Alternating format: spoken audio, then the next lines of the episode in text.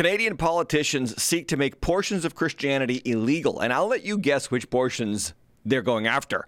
Plus, we're going to do a full exposure on the Vatican and the situation going on in the Catholic faith. Their decision to blame sec- to bless same-sex unions, not a good one. I tell you about the cardinal behind it and God's response. Yes, God's response. Plus, we're going to talk about Facebook and YouTube and censorship in our extra content, thus the Facebook Blue Deep End shirt tonight. But you're going to have to subscribe to the extra content to get a hold of that. This is your favorite night of the week, the Deep End on Tim Hatch, live.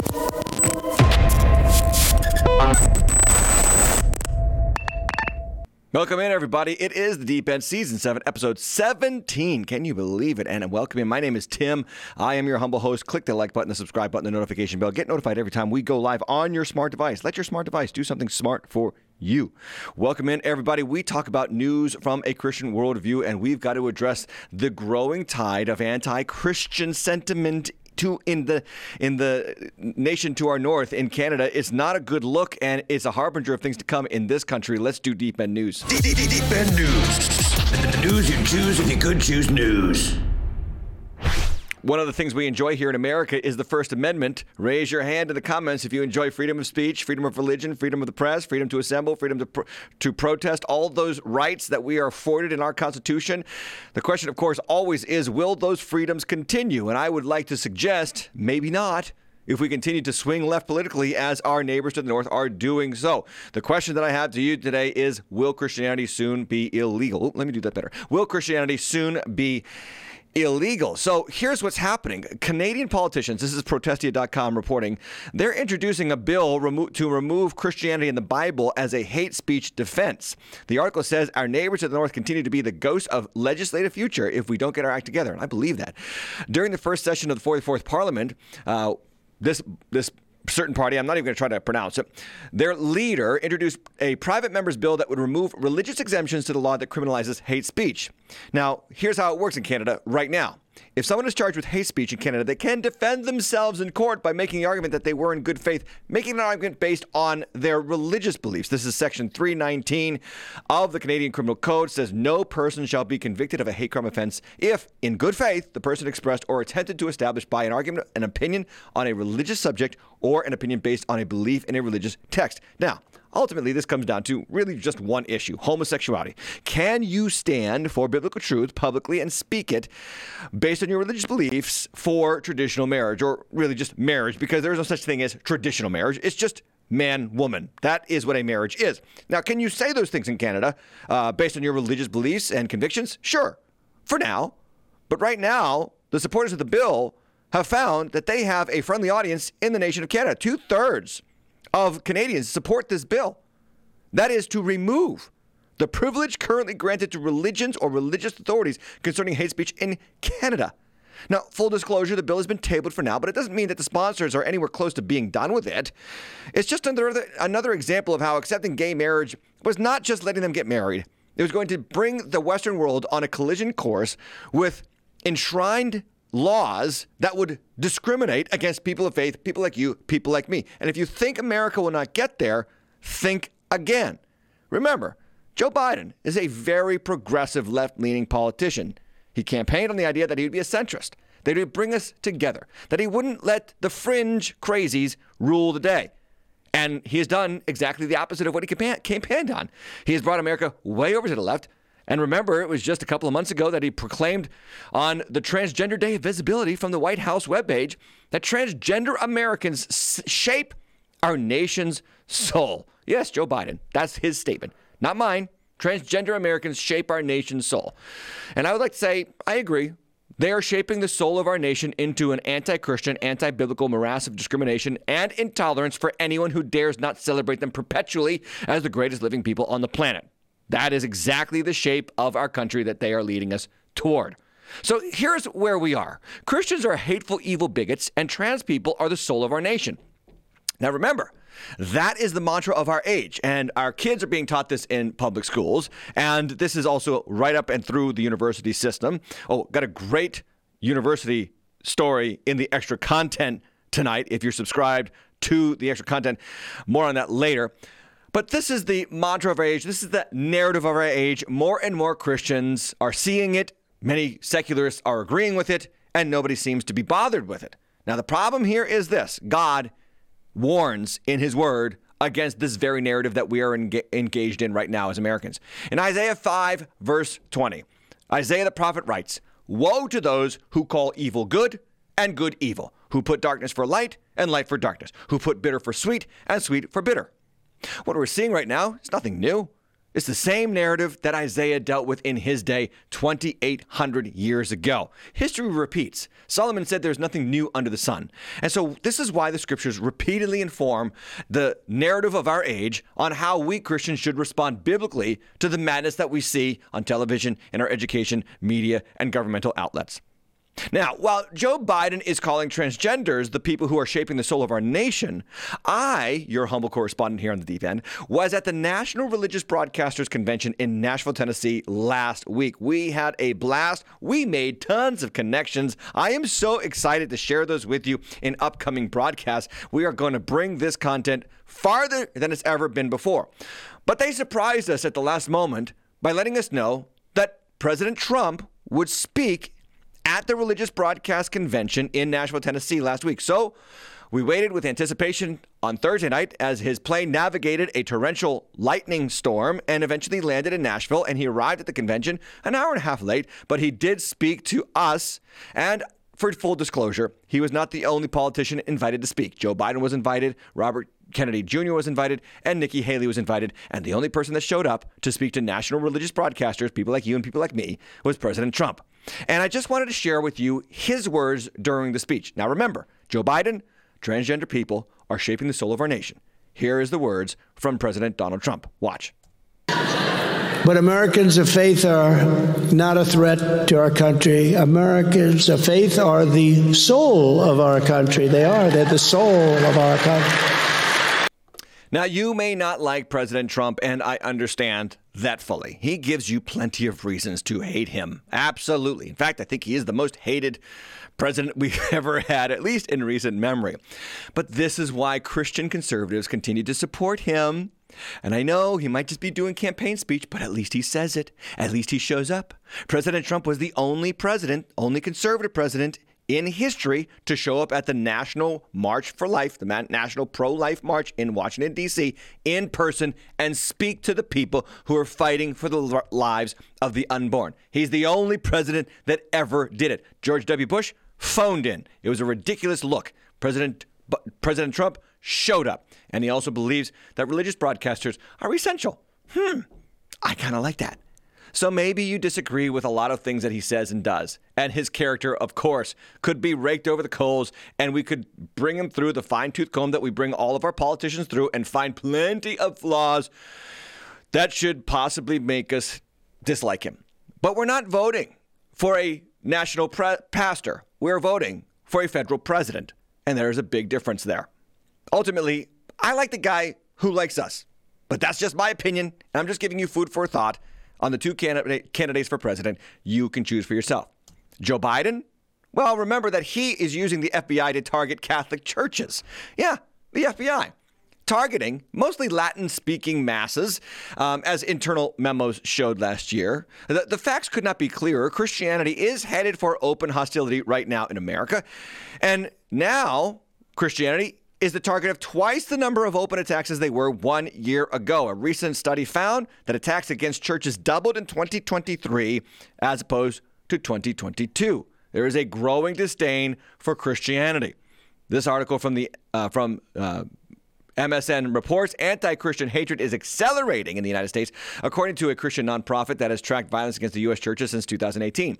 The Washington, D.C. based Family Research Council released its annual Hostility Against Churches report this week, and it found that there were 436 hostile incidences against churches in 2023. That's more than double in 2022, and more than eight times as many as in 2018. Check that out.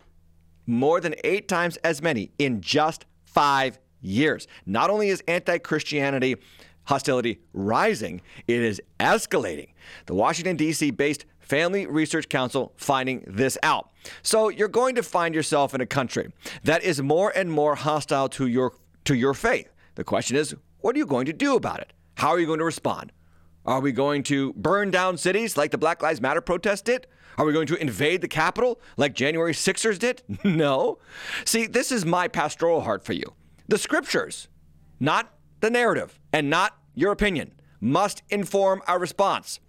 As the antipath- antipathy, antip- antipathy, sorry, increases against Christians. In other words, if they hate us, what does Christianity, what does the Bible teach us to do when people hate us? Well, First Peter's not ambiguous about it. 1 Peter 3, verse 8 says, Finally, all of you have unity of mind, sympathy, brotherly love, a tender heart, and a humble mind. Do not repay evil for evil or reviling for reviling. But on the contrary, bless, for to this you were called, that you may obtain a blessing. 1 Peter 3, 14 writes, says, But even if you should suffer for righteousness' sake, you will be blessed. Did you hear that, Christian? If you suffer for righteousness' sake. In other words, if they pass laws to restrict your freedom, if they put you in jail, because you expressed your Christian belief. If they persecute you, hate you, and revile you, the Bible promises that you will be blessed. So we should not have no fear of them, Peter says, nor be troubled, but in our hearts set apart Christ as holy. And we should always be prepared, love this text, to make a defense to anyone who asks you the reason for the hope that is in you. And we should do this with gentleness and respect, having a good conscience, so that when you are slandered, those who revile your good behavior in Christ may be put to shame. Now, I have heard people all my life, as I have grown up in the church, pray that God would bring us back to the days of Pentecost. Bring us a first century movement in our day, O Lord. Well, it could very well be that God is doing just that. He is awakening the church, He is bringing us back to our roots. Remembering, however, that our roots are in persecution. The great saint Tertullian said, "The seed of the martyrs, martyrs, is the is the, the sorry, the blood of the martyrs is the seed of the church. The blood of the martyrs is the seed of the church. In other words, the more Christianity gets persecuted, the better Christianity becomes. See, as Christianity continues to be marginalized and vilified in our society, the result will be only true Christians will remain. That is, people who love Christ, people who are willing to die and give up their life and rights to serve Him and follow Him. And, friends, can I tell you pastorally, that's a good thing for the church. Not only should Christians inform our response to the antipathy, to antipathy, what is wrong with my words today? Antipathy against Christians, but I would like to suggest that history also must inform our response as anti Christian bigotry rises. Back about, what, 70, 80 years ago, oh, no, no, no, now uh, 90 years ago in Germany, there was a pastor named Dietrich Bonhoeffer.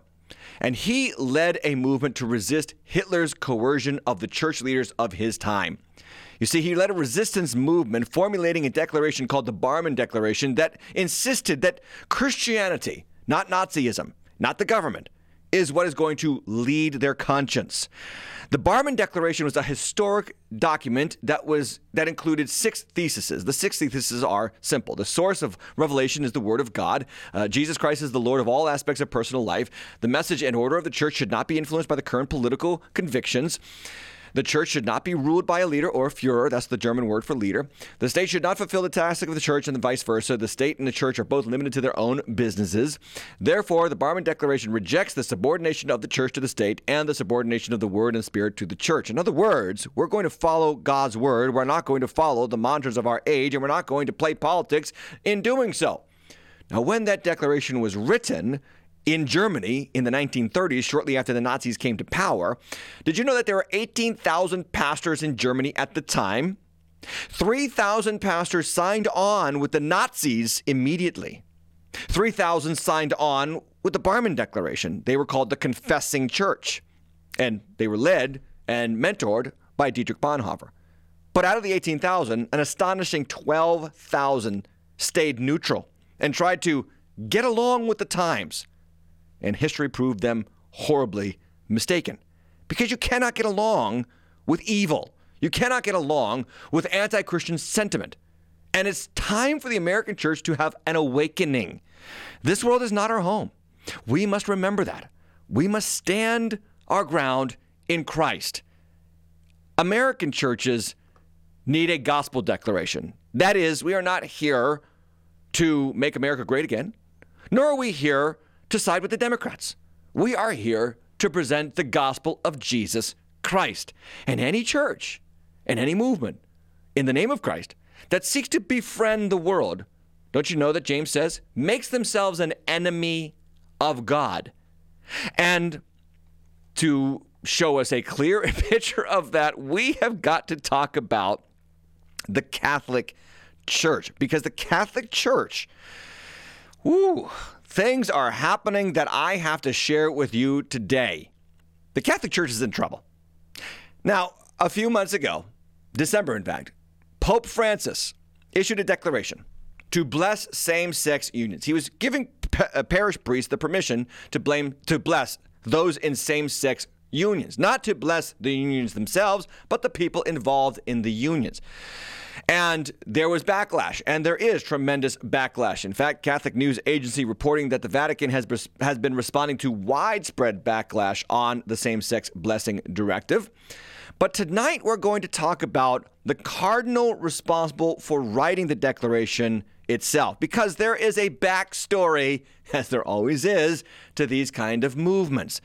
The cardinal that we are going to focus on is a controversial Argentinian bishop that is known as Monsignor Manuel Fernandez. He wrote the Dicastery for the Doctrine of Faith, the Declaration or Fiducia Supplicans on the pastoral meaning of blessings. And in that document, he gave, in the Vatican's name, permission for priests to bless those in same sex unions. The rationale being that you don't bless the sin, but you bless the sinner, and how can a sinner come out of sin except to be blessed, and so on and so forth. Although I would argue, as a gospel preacher, that the only way that a sinner comes out of sin is by the regenerative work of the Holy Spirit under the preaching of the holy of, the, of God's holy word, in boldness and in truth, not sugarcoating it, not blessing sinners, but preaching to sinners and calling them to repentance. You know, the way Peter did on the day of Pentecost the way the Holy Spirit empowered all throughout the life of the Apostle Paul and the early church fathers, and how he is still doing so in many parts of the world, particularly in Africa, where the African bishops in the Catholic Church vehemently resisted this document and still have a serious problem with it. But the question that I have to ask, and we're going to answer tonight, is who is this guy? Who is Manuel Fernandez of Argentina? Well, It might not surprise you to find out that he writes a lot about sex and spirituality.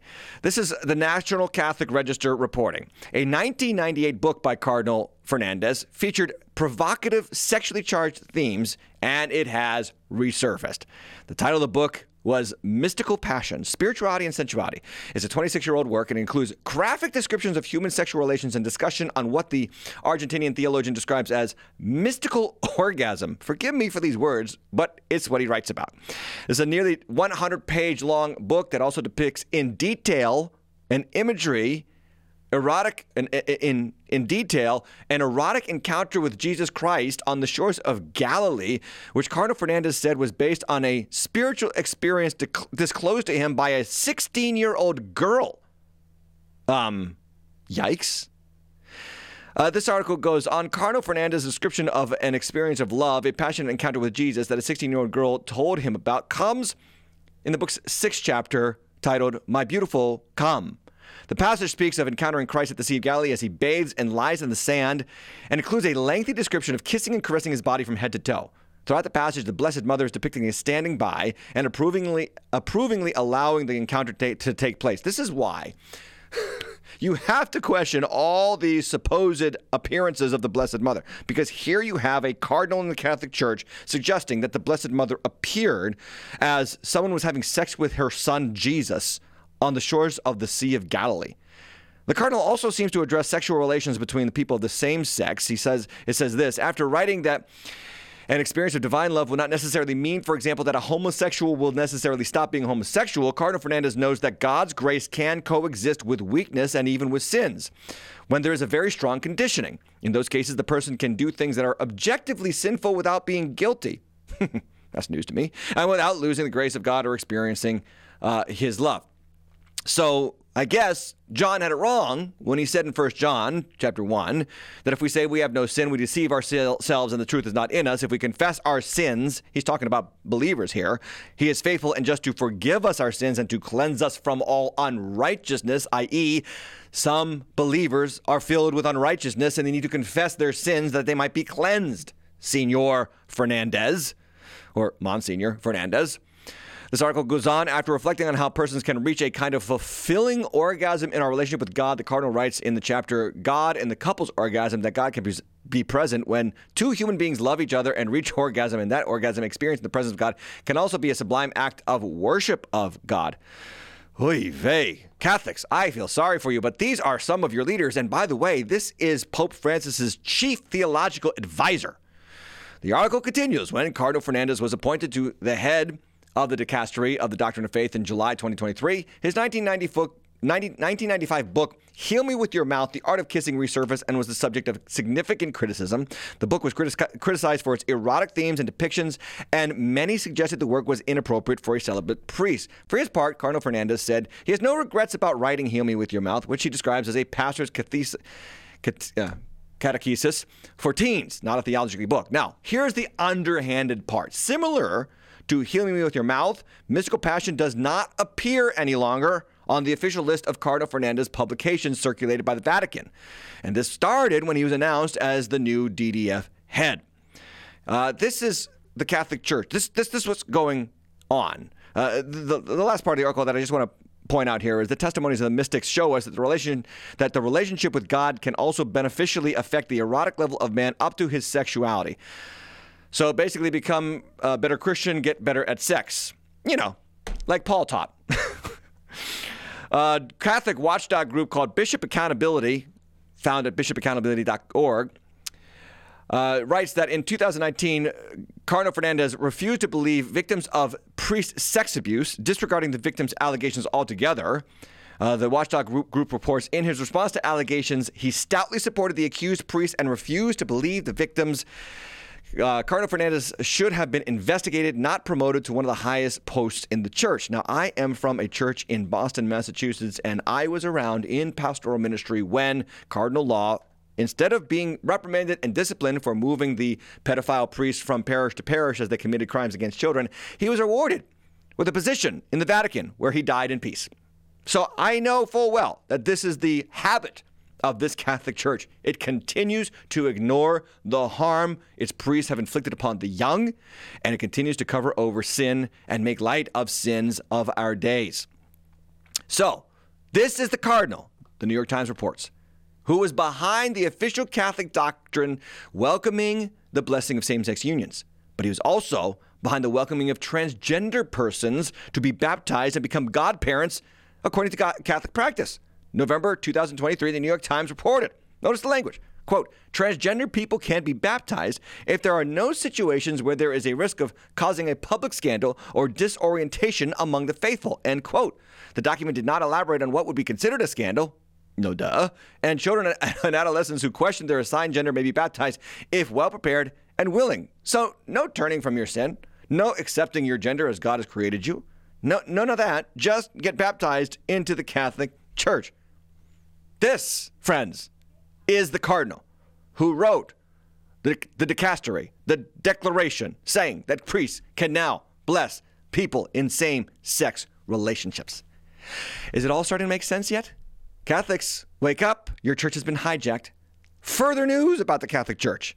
In New York City, one of the most historic and largest Catholic church buildings in the country, has hosted a funeral for a trans activist, atheist in New York City. I wish this was satire. It is not.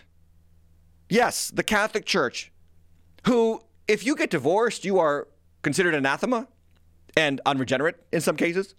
I have many people in my church, that's their story. They got divorced and not based on Catholic doctrine, and now they are excommunicated from the Catholic Church forever. But the Catholic Church has no problem hosting a funeral for a trans atheist activist in New York City. Yes, this happened last week. St. Patrick's Cathedral in New York City hosted this funeral for Cecilia Gentili, a former sex worker, former also illegal immigrant who died recently. She is an atheist, or sorry, he is an atheist transgender activist. Yes, yes. Catholics are astonished right now, at least faithful Catholics. See, the Catholics are a week into Lent, and this is what the faithful have to see happen in their church's most important, in their nation's most important church. More than 1,000 people, many of whom were transgender themselves, are clad in flashy outfits, packed into the iconic cathedral to celebrate the life of Cecilia Gentili, a high profile activist who advocated for the trans community, sex workers, and HIV/AIDS patients. At one point during the funeral, Gentili's friends took to the lectern to pray for access to gender affirming care. This is LifeSite News reporting, by the way. In another unorthodox moment, a mourner sang out the priest performing uh, Ave Maria, changing the lyrics to Ave Cecilia, and dancing through the aisles, twirling red scarves, and celebrating this transgender activist.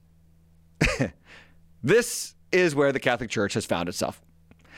During the funeral, LGBT activist Cecilia Gentili was eulogized in a most shocking manner, and I only can share the video with you. This is the eulogy of the trans atheist activists in St. Patrick's Cathedral in New York City. Guard your ears. Watch. derecho y una vida digna. This whore, this great whore, Saint Cecilia, mother of all whores.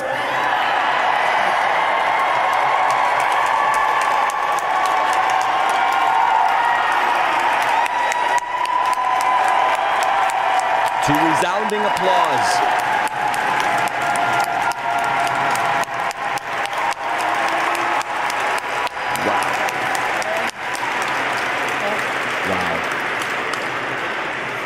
Today we say, we see you soon, and that you will give us the strength, the courage to continue your legacy. I could get on board with you seeing her soon. I just don't think it's going to be where you think you're going to see her. At another point in the eulogy, a drag queen got, up and called on the crowd to chant his name in worship like fashion. You won't believe this. Watch.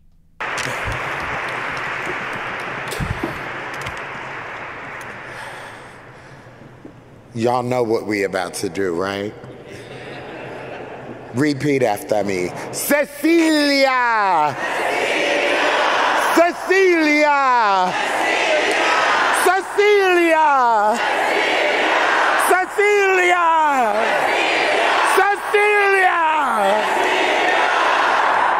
Ladies and gentlemen, Cecilia was born in 1972.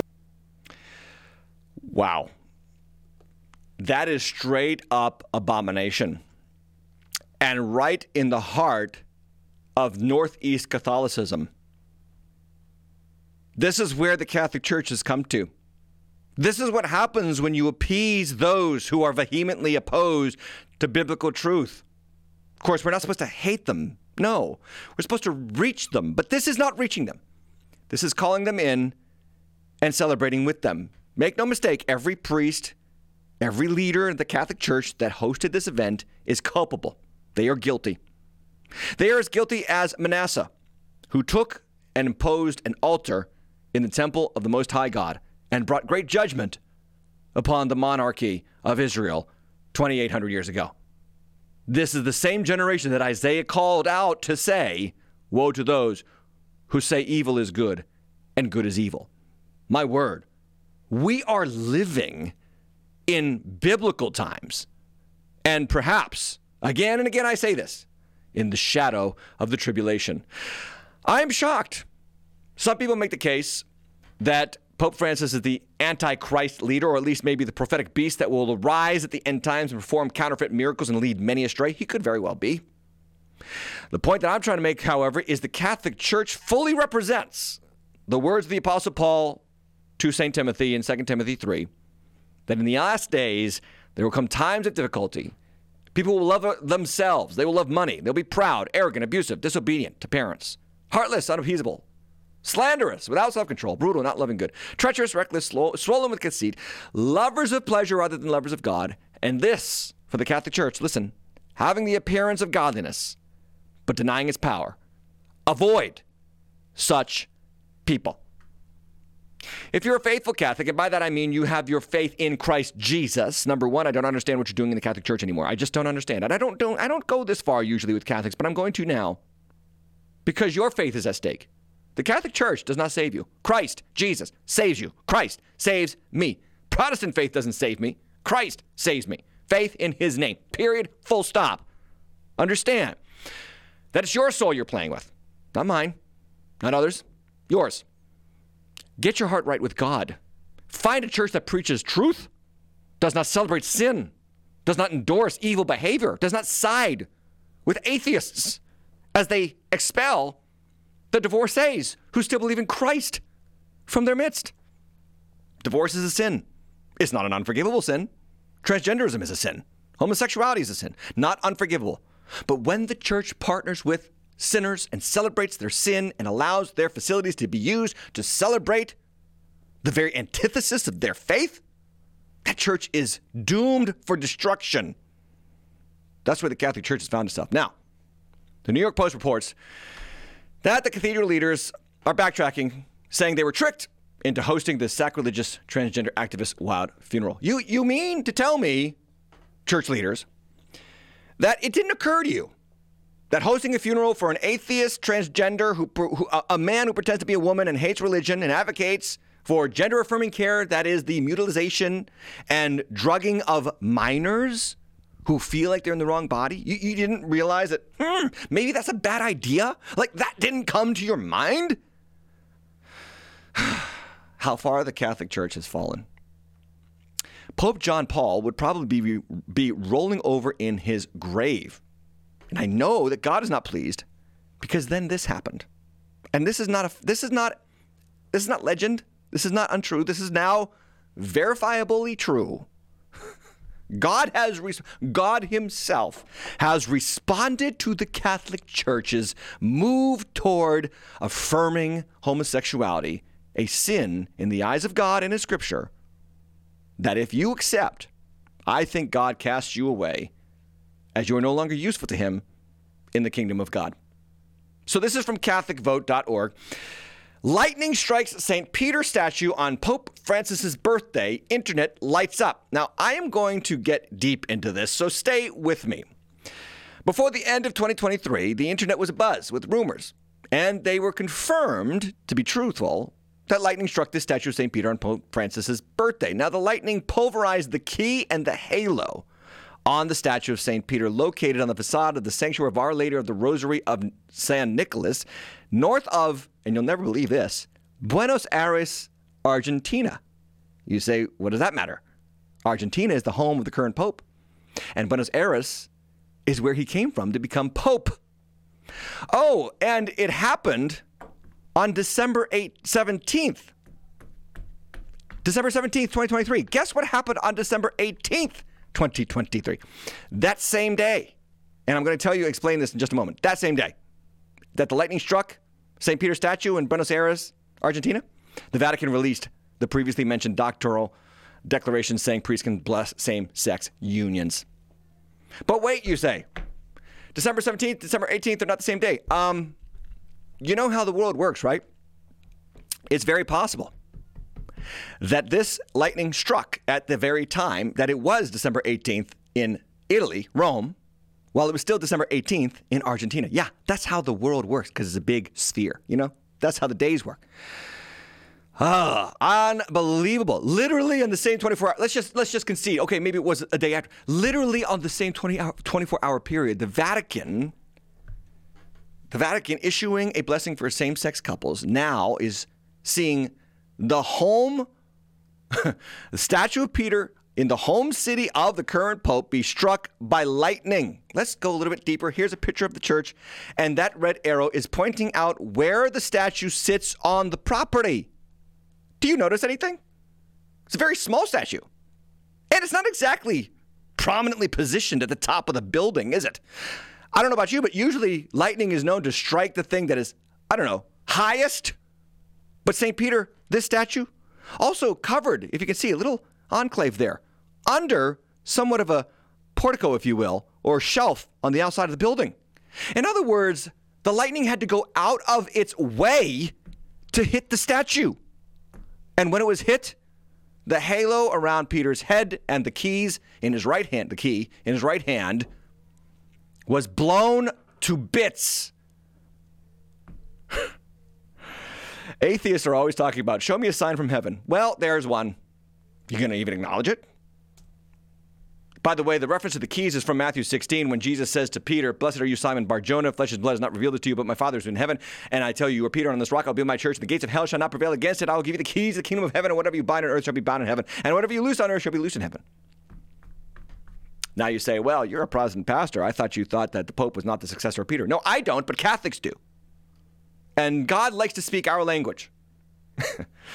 God from heaven has made his opinion clear. I don't think there is any argument that can be made against that.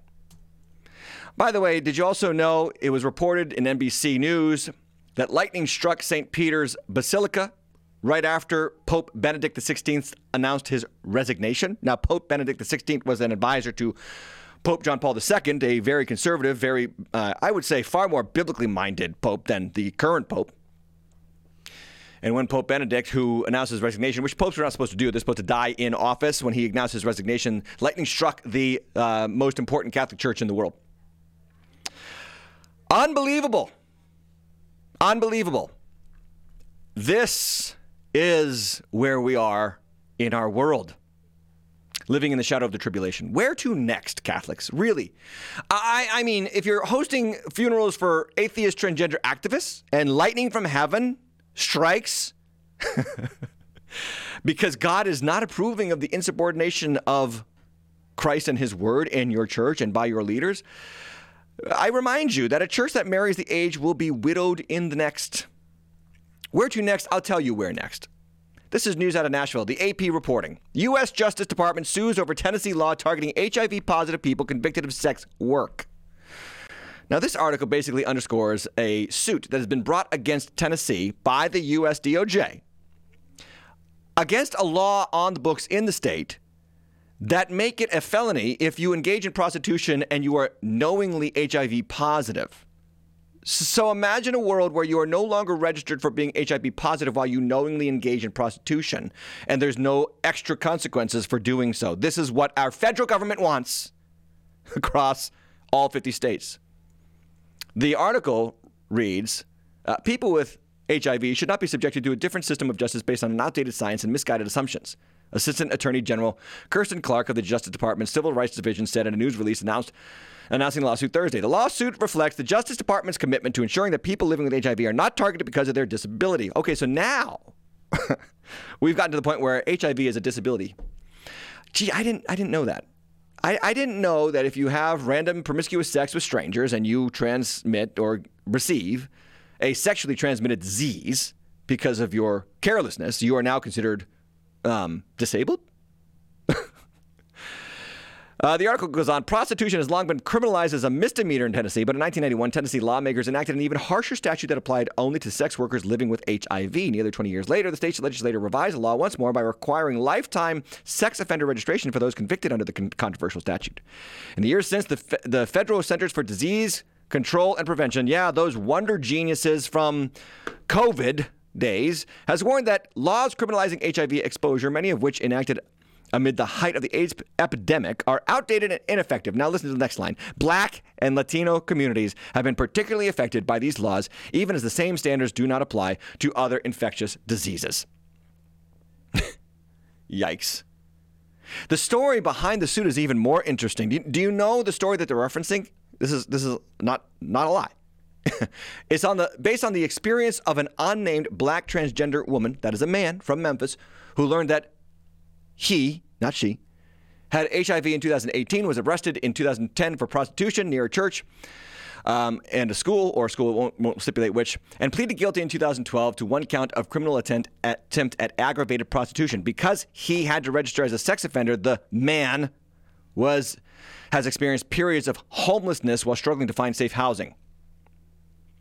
He has also had difficulty finding a job after employers run their, his background check and they can't afford, he can't afford to spend time alone with his nephew because of his conviction to lost two states. Wow. Shocking. Engage in sex work around minors and hmm, some people are displeased and pass laws to oppose it. But never fear, sexual predators. The federal government is here to make sure that you can continue as you were. This is the new oppressed. These are the new oppressed. An atheist activist at a Catholic church being commemorated as some kind of saint, and a man who wants to pretend to be a woman and spread HIV knowingly around schools and churches, and is subsequently homeless and struggling. These are the new oppressed people. Uh, you, on the positive side, I, I would like to tell young Christians why I actually like this move.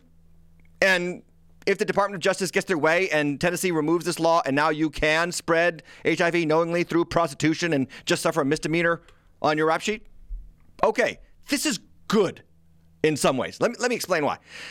You better get your sex life in order. You better not play around. You better not go visit the dark places of society because you are not safe and no longer is the law on your side. Don't be stupid with your sexual decisions. Find yourself someone who goes to church and loves Jesus. Find yourself a mate and don't sleep around and try things out and live together. There's always a silver lining to this nonsense and madness. And the silver lining is it's time for the church to be the church because the church that caves to culture will collapse with the culture. Wow. I got through that content pretty well, pretty easily, pretty forcefully, but it's so true. It's so imperative that we are aware of what's happening in our world. Now, I have to talk to talk to you about another transgender person, Dylan Mulvaney, because he's a Christian according to his own words, and we got to talk about it because I think that a lot of Christians act just like him. Let's do a pastor react.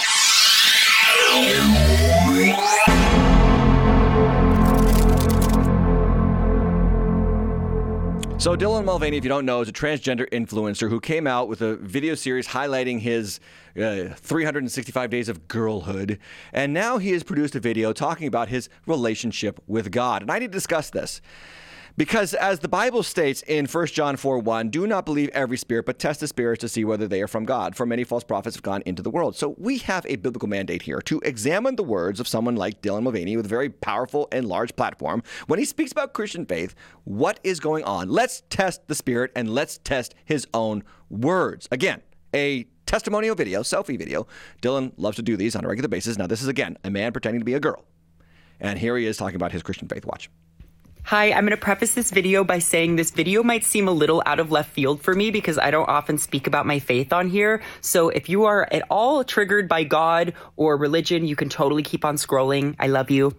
Um, and if you're still here, where my Jesus girlies at? Hey, I am in a okay place with God right now, and I'm trying to find what my faith is after, you know, kind of growing up in the church and then being really burned by it. Uh, he was a Mormon, by the way.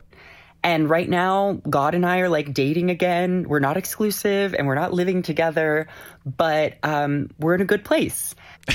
okay. Uh, we're in a good place. Based on what, Dylan?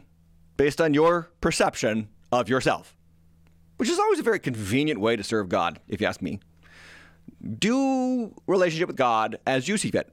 Not as he sees fit, or has revealed in his word. No, no, no, no. We don't want to be tied to that historic past. We don't want to be on the wrong side of history as Obama told us. No, no, no. We must reimagine God in our own idea.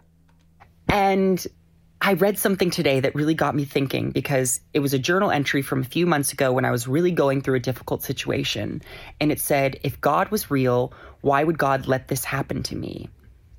And now I read it back and I thought back on that specific situation. And I am so grateful that I went through it. And I'm so much stronger because of it. And I actually thought maybe God was like the most present with me during that situation because I needed to come out a changed person, you know, someone that's stronger, someone that has learned something. And I am just so sick of these people trying to. Oh, uh, I don't know if you picked up on the Christina Aguilera vibes there. Thanks for making me a fighter. But that's basically not the gospel according to Matthew, Mark, Luke, and John or Paul. It's the gospel according to modern pop music. Thanks for making me stronger. Use God and religion against the queer and trans community. Like, we are not entitled to having any sort of faith. And a lot of the times a comment will be like, I hope you find God or you need Jesus. And I'm like, honey, I found God and we're in cahoots. We're doing just fine. And a lot of the times, too, really hateful commenters, I'll click on their profile and in their bios, they'll have a Bible quote and it'll be like, treat everyone, you know, equally. That Bible quote does not exist. I'm like, well, what the hell? What did you just leave in my my caption or my in my comments? And I also think there might be people, you know, that don't particularly enjoy someone like me, and they might say, they might watch this video and say, well, that's Satan masquerading himself as a believer. And I sure hope not, because I do not fare well in extreme heat. Uh, let me just say that I do not believe that he is Satan masquerading himself as a believer. I believe that he is Dylan Mulvaney masquerading himself as a believer. He is an unbeliever masquerading as a believer. I can get on board with that. But he is not Satan. He is deceived by Satan. Dylan, you're not the originator of this lie. Satan is. You've just been caught up in it. That's our message to you. Um, but also, I don't feel evil. I don't feel like a bad person. Um, and I, I would like to think that I can still have a relationship with some version of God. Version of God. St. Augustine said that in the beginning God made us in his image, and ever since then we've been repaying the favor. Um, and I also kind of laugh thinking about those people, like, you know, spending their whole lives hating a specific type of person. And then they check into heaven and they get their outfit on and then they get escorted to the cafeteria and there's assigned seating and they're seated next to like someone like me and they've got to just sit together eating for the rest of eternity. Can't wait. Um, but I I really think that maybe someone like me, people like me, maybe we're like a discrepancy in nature. Let me describe what I mean. Like, have you ever seen a flower before that you're like, holy crap, how can that color exist in nature? Like, how is that natural? Because a lot of people look at someone like me and they say that's very that's a very unnatural person. And we look at this flower, or or maybe it's um, maybe it's a mountain that looks like it's carved from like a sculptor from humans. You can't believe that that would just exist in the world, or or a bird that sounds different than it looks. Like you hear it and then you go, "Oh my god, that doesn't that does not match up." Maybe that's like someone like me. Maybe what's so crazy though is that usually when we look at those things in nature, we're fascinated by them. We admire them. We want to learn how that's possible. But when it comes to human forms that maybe have some discrepancies or a little different, we immediately want to turn away from what we don't understand. So, quick, quick word here. When you're picking up um, anthropological truth from biological reality of plants and animals, you're in trouble. You're in big trouble because some animals eat their young. We shouldn't do that, right? Um, some animals eat their own feces. We shouldn't do that either. The animal kingdom is not our model for behavior nor is the plant kingdom our model for true humanity. No, no, no. We are humans. We are made in the image of God. That's on page one of the scriptures. That is showing us that we are made different, distinctly, and supremely more important than plants and animals. We are called to rule and subdue them, not follow and imitate them. This is imperative for Christians to understand because what Dylan does here is kind of brush through a bunch of pantheism. God is in everything, and everything reveals God. And therefore, we must be like everything in order to be like God. That's basically what he says here. Let's see if there's anything else. We don't know. And and I think maybe what if there was a way to find connection through faith? And and what if I wasn't here as something evil, but what if I was here as something good? Um and I guess I just get really, really sad thinking that I'm not allowed to have a relationship with some higher power or that I am the the villain. Um, I don't want to be Dylan the villain. I don't want to. And uh, okay, let me stop here and say, Dylan, you absolutely do have a relationship with God. It's just not not on good terms, as all believers are. Not on good terms with God. Every person has a relationship with God. You know that statement that we Christians we love to throw this out. It's not religion, it's a relationship. No, it's a religion. Because a religion is a relationship to the divine based on how the divine has coordinated our relationship should be. I get so tired of modern Christians trying to placate the Christian faith by saying it's not a religion, it's a relationship. It is relation. It is a relationship through the religion that is based on certain parameters that God has set forth in His Word on how Christians are supposed to relate to Him. It's not just relationship. In other words, God doesn't just listen to me on what I think He should say and what I think He should be like and what I think I should do. No, no, no. God hears me, hears my prayer, and then He corrects me. Then He changes me. And by the way, He's got a lot to do on me still. Okay? We do. We all have a relationship with God. It's just many of us are not on good terms with Him. And I pray. I do not condemn. I pray for Dylan Mulvaney because Jesus didn't come to condemn you either, Dylan. He came to save you. He came to save you from you, just as He came to save me from me. That's the Christian message. So you're welcome to it. You're not you're not eliminated from it. If you are eliminated, it's because of the lack of faith in Christ's name and in the Bible and in the scriptures for how we are to relate to the God who made us instead of relating to God, the God who we make in our own image. But really, at the heart of the matter, and why I bring this content to you is not, not for clicks.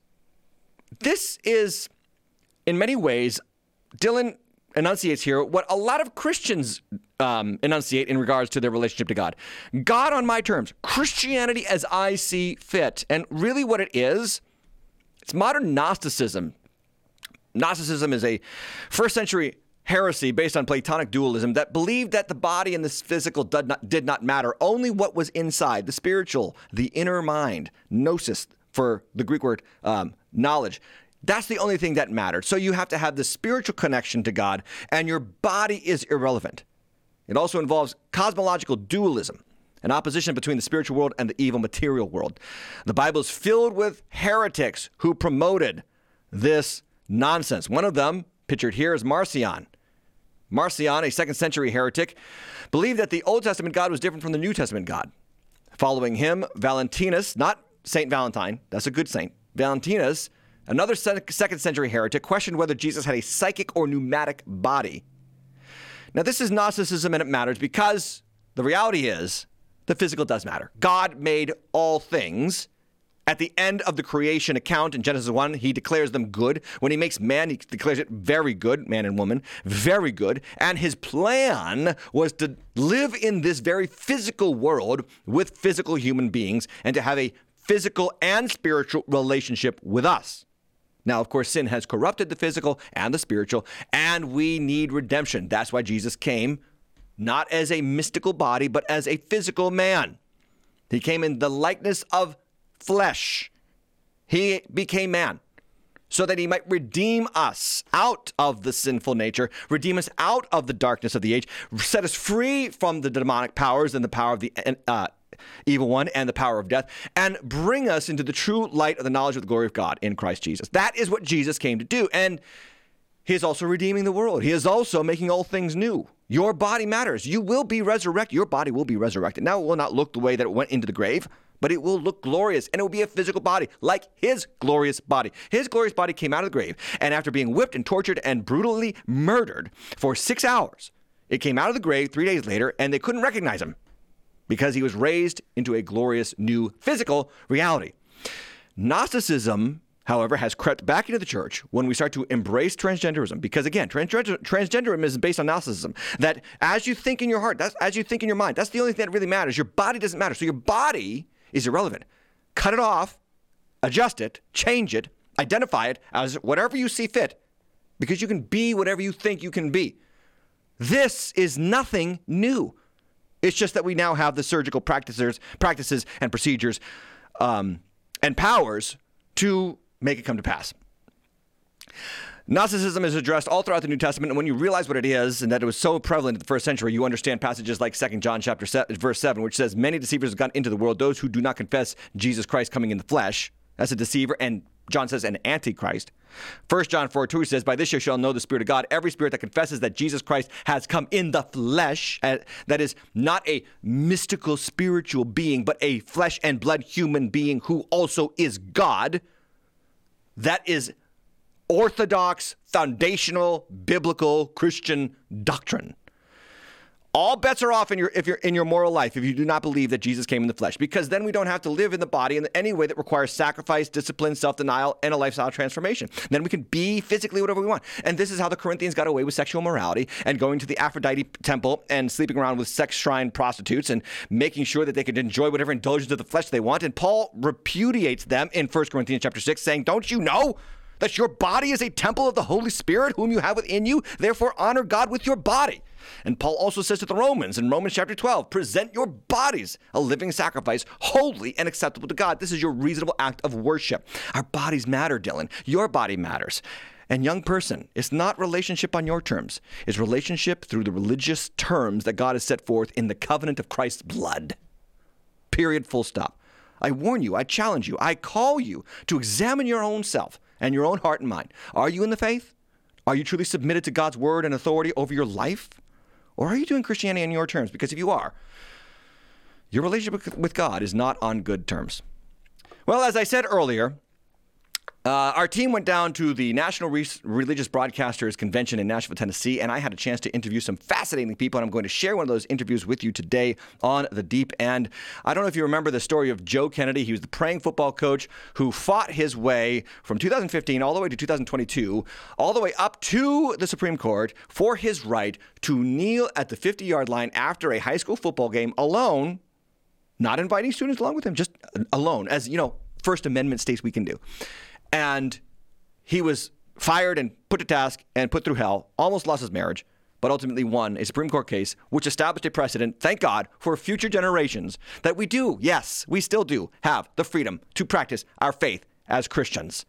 Thank God for him. And I interviewed him. He was wonderful. What a down to earth guy. And I want to share that interview with you here on the conversation.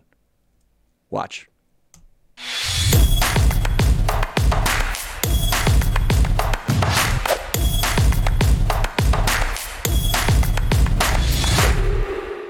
Hey, everybody, welcome to, back to the conversation. I am so excited to be sitting here at the National Religious Broadcasters Convention in 2024 in Nashville, Tennessee, with Joe Kennedy, a coach of a high school football game who was unceremoniously released for praying at the 50 yard line, exercising his First Amendment right. His case went all the way up to the Supreme Court. He won, and he's with us here on the show, on the channel today. Joe Kennedy, welcome. It's awesome to be here. I love Tennessee, too. I graduated from University of Tennessee, so I kind of came home here. It's a great state. Yeah, I love it. I love the landscape. Uh, I always call it New Hampshire of the South.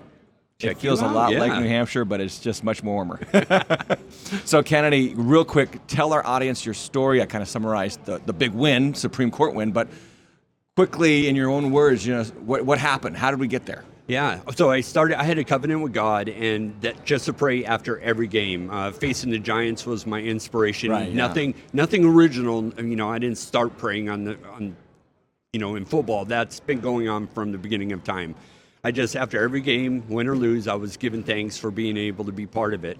Went on for eight years. Sometimes I had players, and sometimes I didn't. And important, kids. important caveat is you did not invite the players. Oh no, no. Which no. were high school, you know, public Yeah. high school students to come Right. pray with you. Yeah, they asked if they could join, and Yeah. I was like, "This is America. You can do whatever you guys want." They asked if they could invite the other team, and I said, "This is your team. You guys do what you want to do." So we had, you know, everybody in the league at, at one time out there on the 50-yard line, which was incredible with sportsmanship. It was a great thing. Yeah. It's Well, America. Yeah. So in the eighth year, eighth season of us doing this, somebody saw what we were doing from another school district, called our principal and said, "Hey, I want to tell you, I just went to my first game here in, in your district, and I want to tell you, what I saw was awesome." Yeah, he liked it. It, yeah. That's the most a big astonishing compliment. thing. Right. So, of course, with any compliment, you want to start an investigation to find out what was awesome. And the lawyers got a hold of it. Everybody started freaking out about it. They had questions: Is this or is this not right? And from there, it spun out of control. And of course, they're going to go on the you know risk averse and ended up uh, warning me and telling me that You know, well, first they actually they first said stop praying with the team, Right. And I said that's unfortunate, but okay, you know, Yeah, no problem with that. Yeah, your school, your rules, and it started out with just me anyway. Right. So I, I never prayed with my team again. The other team came out, which what do you do with that? you Yeah, know? yeah, yeah. But I, I never prayed with my team again. Then they said, well, just stop praying altogether. And I said, well, I can't do that, and I won't do that. I'm an American. I fought for my country. I fought for our. The First Amendment's pretty clear. That's right. And so I, I was defiant. I said no, and they said, well, if you if you don't stop praying, you got to choose between your job and and your prayer. Wow. And I said, well, that's an easy one for me. I'm going to do the First Amendment. And that's what it really was. It wasn't really the religious part of it. Right. It was the First Amendment part of it.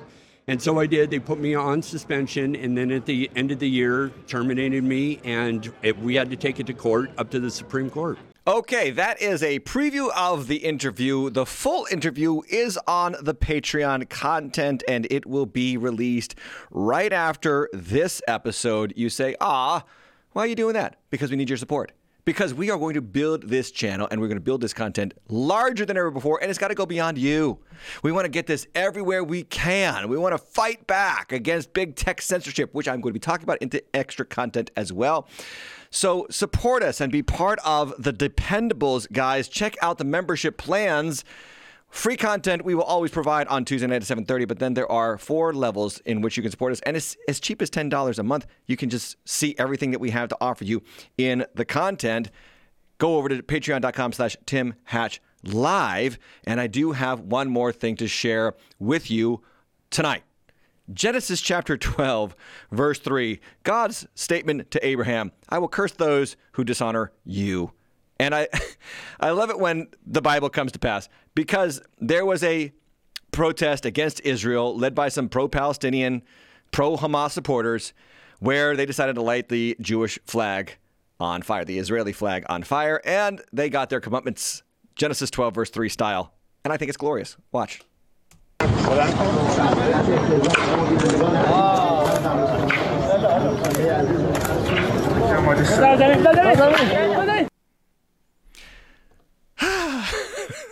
It's hard. It's hard not to laugh. But my word, lightning strikes and fire breaks out. Watch out, because these are harbingers of things to come. You say, well, I know a lot of sinners that don't get struck by lightning. Yes, but those who don't repent are all going to hell. You say, I, I know a lot of people who light flags on fire, they don't get burned themselves. Right, yes, but the fires of hell will burn all who reject and renounce the Lord Jesus Christ. So get right with God. It's so simple. Put your faith in Him and trust Him and then support Christians who preach the gospel and the truth. By the way, guys, reminding you that when you support us, we support Project Rescue, which rescues people out of sex trafficking, and the American Bible Society, which gets the word of God into people's hearts. And I have a new URL for our swag shop, timhatchliveshop.com, and new material, new uh, uh, clothing being released constantly. Check it out. The Bold as a Lion shop, timhatchliveshop.com. I'm so glad that you were here. I hope you enjoy the content, and I look forward to being a partner with you in the future of The Deep End and Tim Hatch Live. God bless you. Have a great night.